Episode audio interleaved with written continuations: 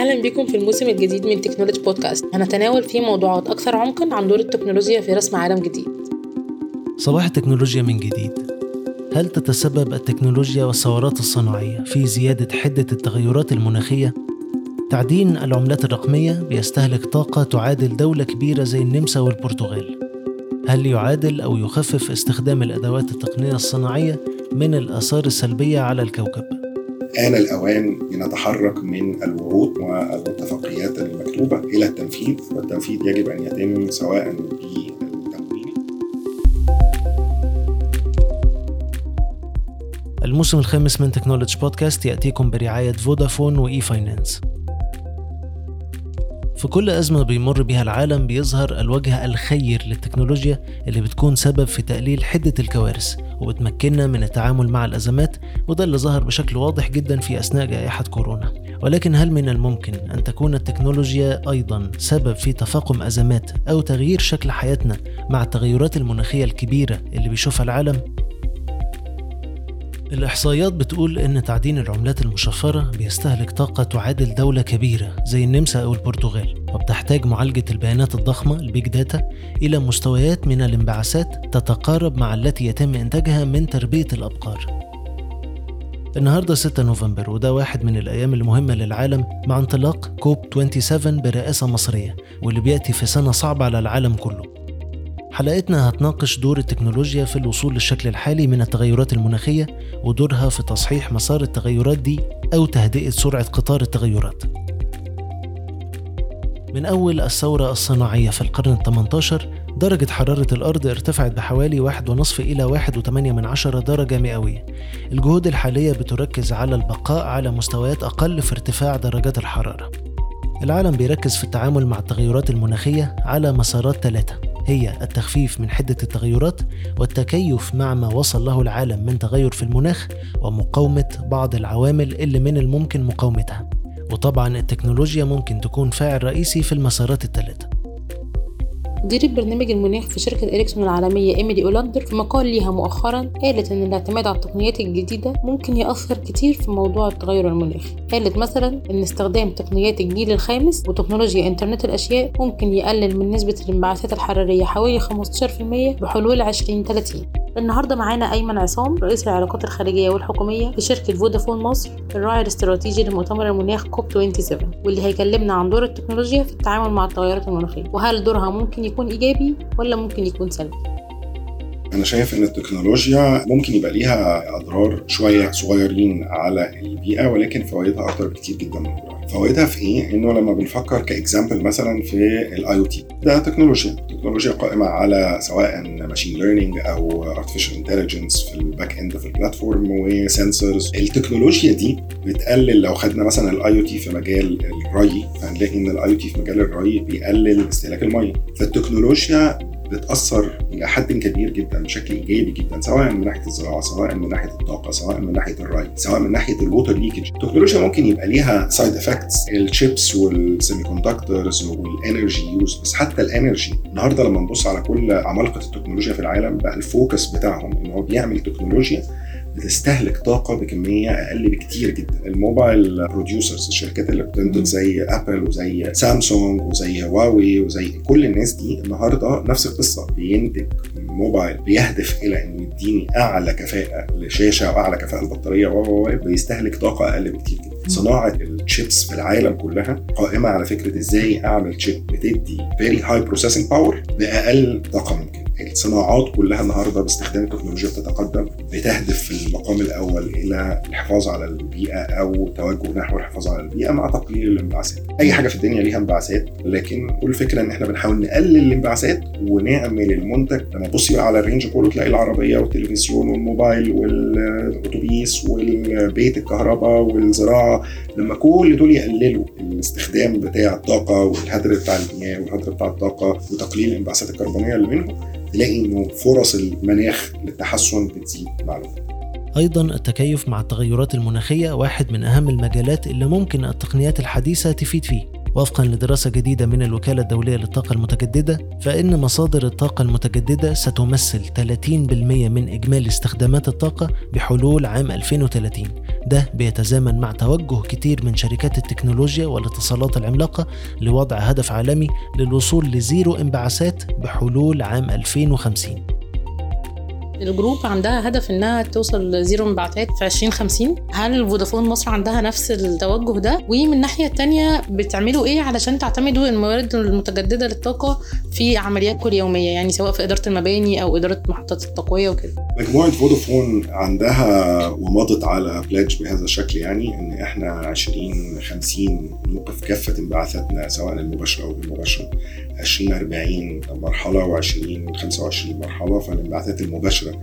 نأمل إن إحنا نوقفها تماما في 2025 مباشرة يعني إيه؟ يعني ما يصدر عن فودافون ك operator في العالم في كل دولة يعني من الدول من اداره مباشرة للعمليات زي الأبراج وزي الـ call center وزي الـ data house كافة الأقسام الخاصة بإدارة الشبكة وإدارة الشركة. بنعمل إيه بقى؟ عشان ده طبعا في حاجات بنتوجه فيها للبدائل. فزي ما قلنا برضو تقليل الانبعاثات عن طريق تقليل الطاقة اللي تستخدم سواء في إدارة المباني سواء في إدارة الشبكات. فدي واحدة من ضمن الحاجات اللي شغالين عليها وبجهد شديد جدا. في بعض المباني وفي بعض الأبراج مش قادرين نعمل ده دلوقتي فالنهارده بنبحث عن وسيلة كيف نحصل على الطاقة النظيفة بشكل مباشر سواء من أحد موردي الطاقة النظيفة أو مباشرة من خلال وزارة الكهرباء ممثله في شركات التوزيع أو هيئة الطاقة الجديدة والمتجددة أو الشركات التابعة ليها. أي تدوير دي واحدة من ضمن الحاجات اللي إحنا برضه فخورين جدا بالمشاركة فيها في جمع المخلفات الإلكترونية وإعادة تدوير المخلفات الإلكترونية مقاومة التغير المناخي أيضا ممكن تعتمد على التكنولوجيا وده اللي عمله البنك الدولي بالتعاون مع إريكسون في إعادة استزراع أشجار المانجروف في ماليزيا وبمناسبة كوب 27 أعلنت جوجل عن مشروع جديد لحماية الشعب المرجانية عن طريق زرع ميكروفونات لمساعدة العلماء للتعرف على مدى سلامة الشعب.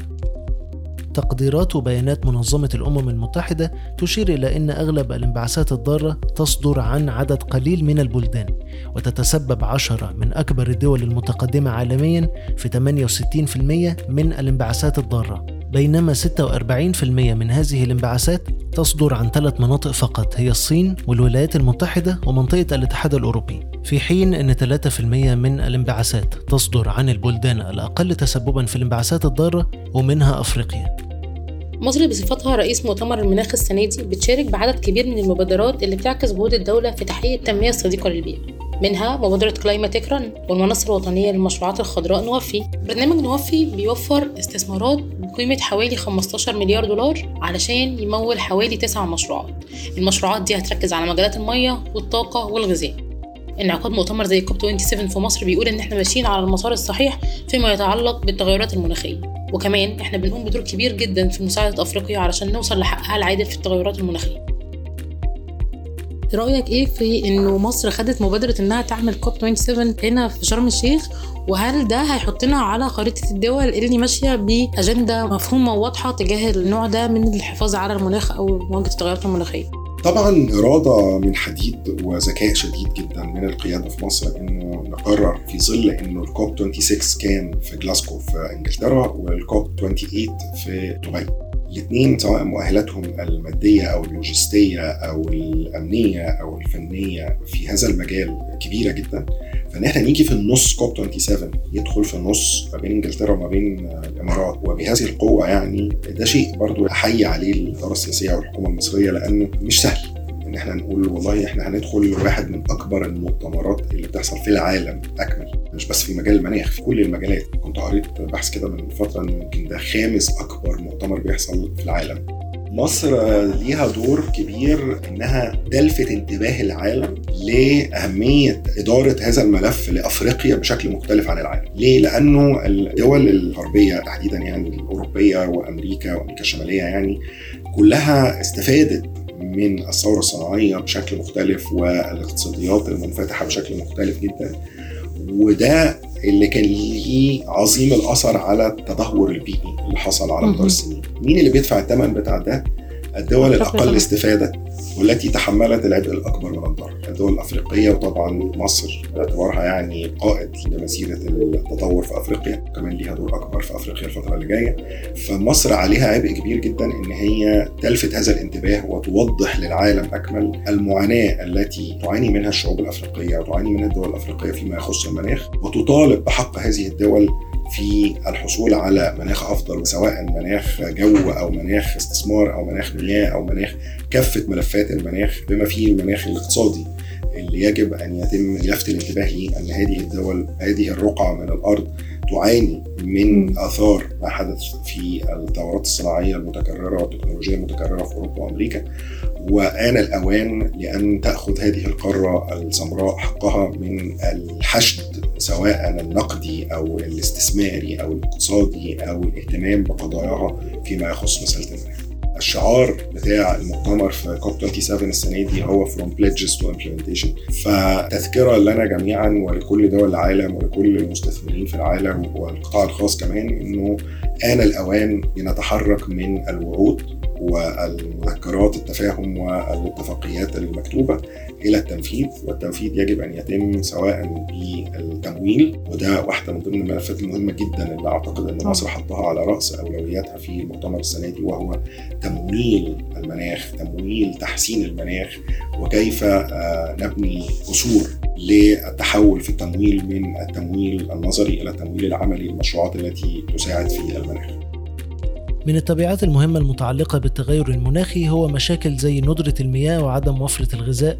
فودافون باعتبارها شركة عالمية هتركز على المواضيع دي خلال مشاركتها في كوب 27 هتقدموا إيه في كوب 27 هل أنتوا شاركتوا فعلا في تجهيز المؤتمر وهتعرضوا إيه هناك؟ الحقيقة طبعا بحكم إن إحنا principal partner فودافون مصر principal partner في كوب 27 و principal partner يعني إحنا واحد من الكبار اللي دخلوا طبعا في التفكير مع اللجنة الرئاسية لإدارة المؤتمر. عندنا booth كبير في الـ green zone في شرم الشيخ في كوب 27 الـ booth ده فيه مجموعة من الحلول التكنولوجية. الـ focus كان بتاعنا في ده على الـ food security أو تأمين سلاسل الغذاء. يعني أو تأمين الغذاء.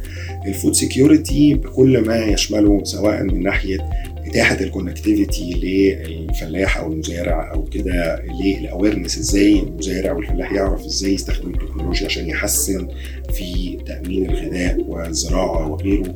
سواء من ناحية حلول الـ IoT اللي تخص الري أو تخص الهدر بتاع المياه أو تخص الاستخدام الأمثل للطاقة أو آه، من نواحي زي إزاي نتيح marketplace للفلاحين والمزارعين والقائمين على الزراعة في الأراضي إلى إن هم يضعوا محصولهم ويضعوا منتجاتهم ويتواصلوا مع المشترين ويتواصلوا بعملات سواء طبعا الـ financial technology أو حاجات بقى زي النهارده mobile money زي فودافون كاش إزاي ممكن هل هتطلقوا فعلا marketplace بهذا الشكل؟ يعني الحلول اللي إحنا بنعرضها في كوب 27 هي حلول مش كلها معمولة في فودافون مصر في منها من بلاد أخرى من مجموعة فودافون فعندنا حلول من رومانيا عندنا حلول من تركيا عندنا حلول من اليونان عندنا حلول من جنوب أفريقيا عندنا حلول من سفاريكوم من كينيا.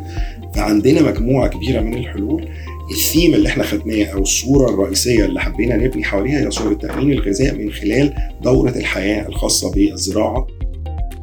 تشير البيانات إلى أن التمويل المناخي على مستوى العالم سجل نحو 632 مليار دولار فقط في عام 2019-2020 وده أقل بكتير من التمويل المطلوب سنويا والمقدر بحوالي 4.13 من المية تريليون دولار. البيانات كمان بتأكد أن التحول إلى الاقتصاد الأخضر عالميا يحقق مكاسب مباشرة قدرها 26 تريليون دولار حتى عام 2030 كما أنه يمكنه أن ينتج 65 مليون وظيفة واستبدال محطات الطاقة اللي بتعمل بالفحم بمحطات الطاقة الشمسية وطاقة الرياح كفيل بخفض التكاليف السنوية بما يصل إلى 23 مليار دولار سنويا ويؤدي إلى تحفيز بقيمة 940 مليار دولار.